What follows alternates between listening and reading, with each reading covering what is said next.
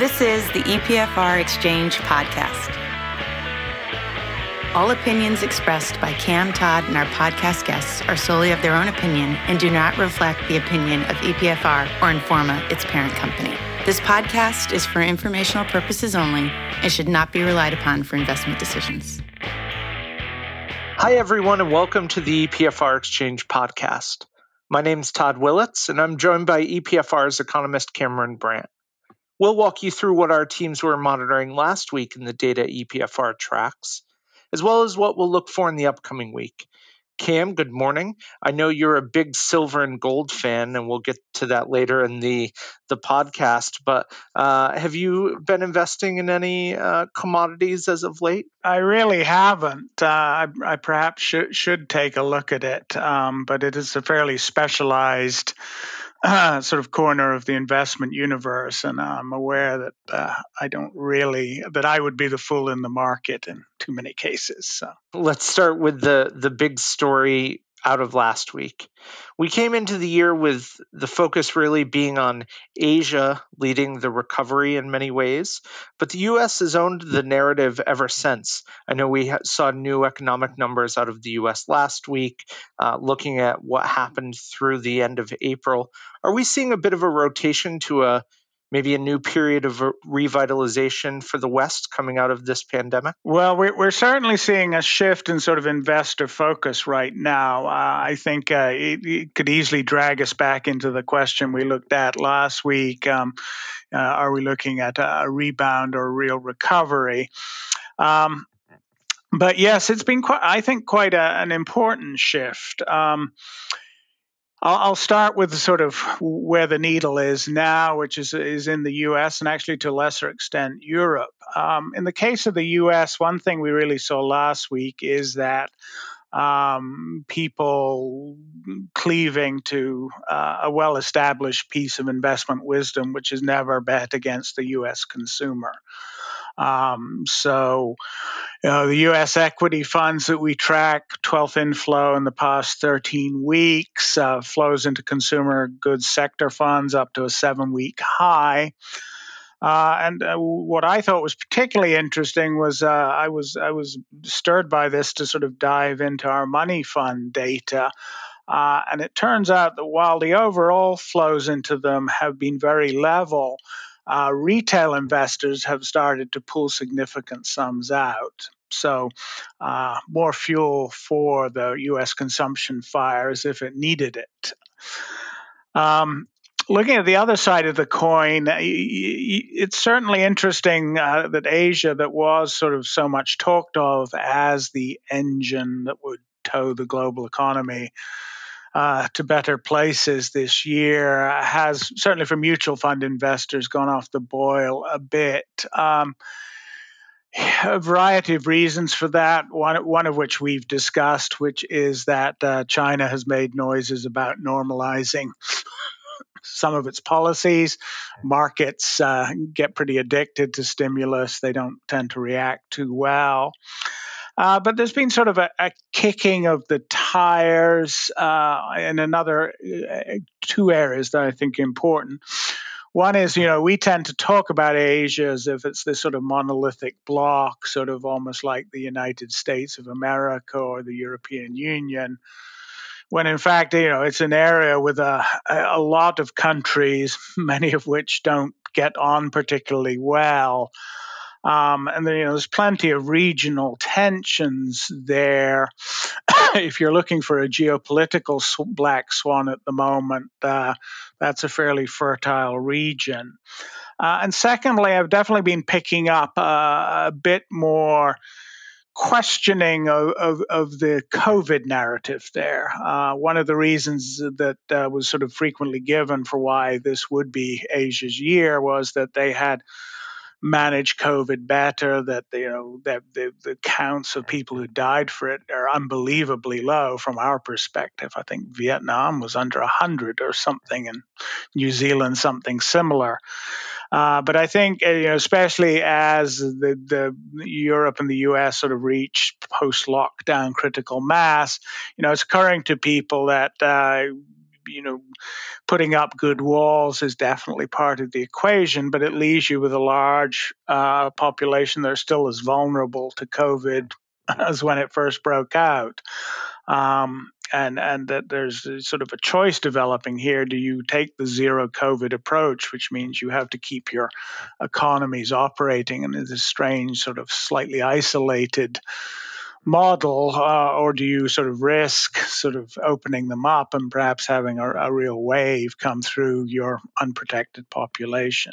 Right, because the vaccination story is very different than it is as as we've noted in the U.S. and U.K. Yes, very different. Well, uh, it, it seems like for now, uncertainty probably favors the West, uh, but an area where the uncertainty does not favor the West is in Great Britain.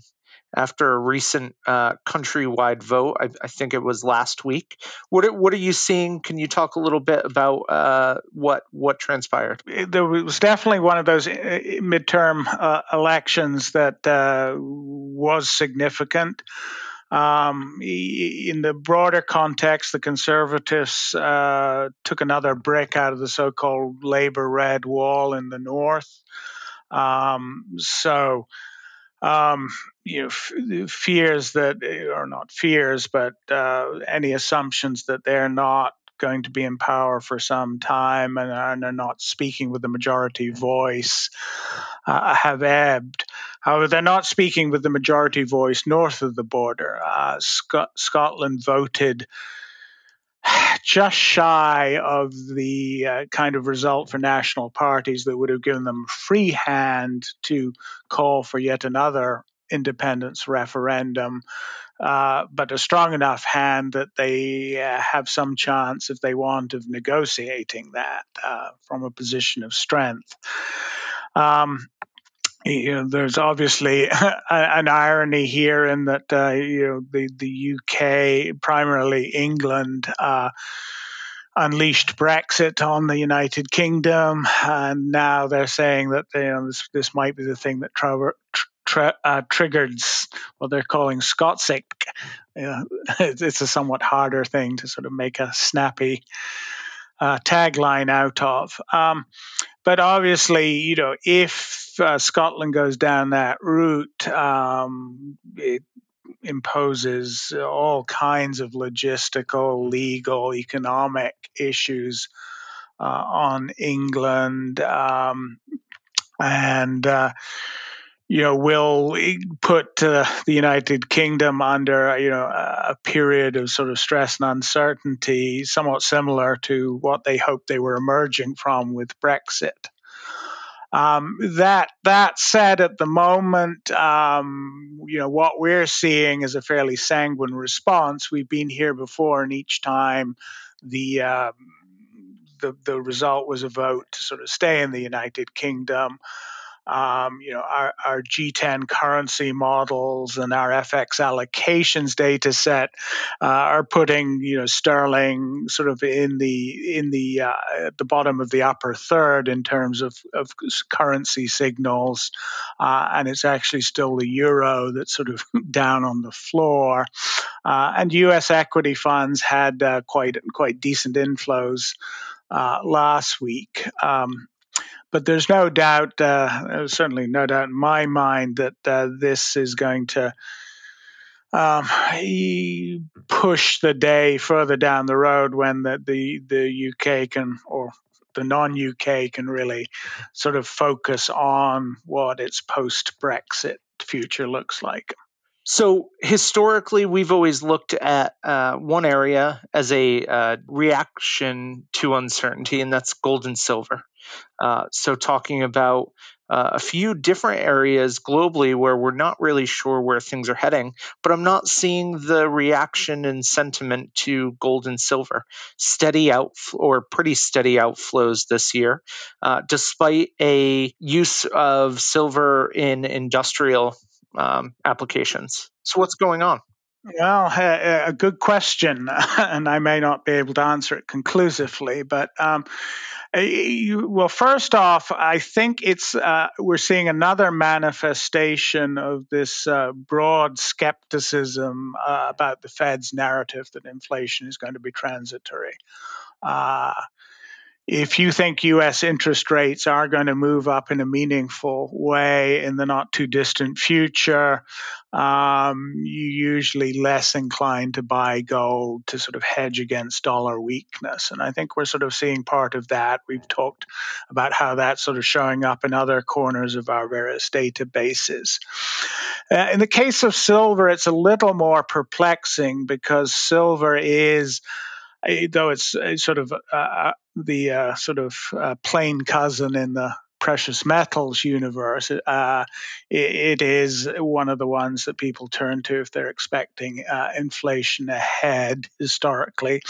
Uh, and even more so, it has many industrial applications, you know, things from car engines to telephones to electronics. So you would expect with the, the bounce that we're looking at that uh, demand for it and hence investor interest would begin to pick up.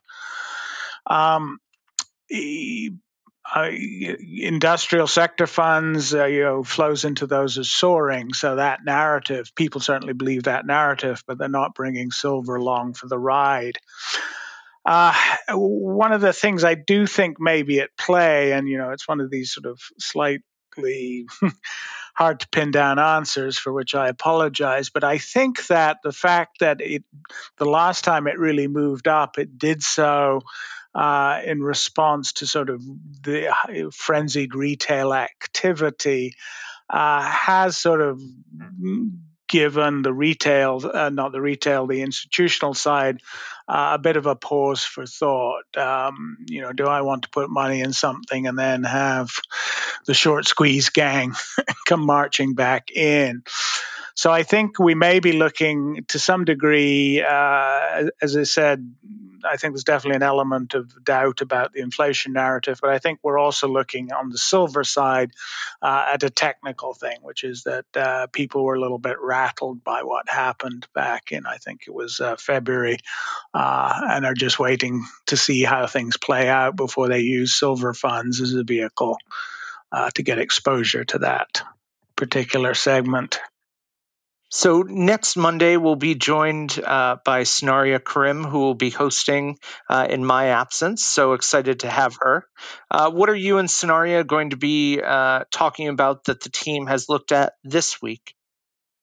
Uh, well, we'll be uh, definitely focusing uh, on Asia uh, this week. Um, some members of the team are sort of revisiting what the MSCI's inclusion of China and, and expansion of their uh, original weightings, uh, how that is actually playing out in a fund flows and a stock flows context.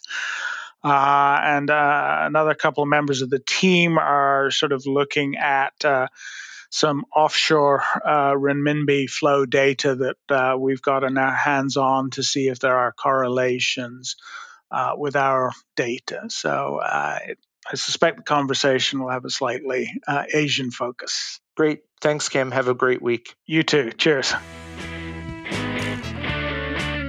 Thanks for listening to the EPFR Exchange podcast. For more information or to suggest a topic for a future podcast, please visit epfr.com slash podcast.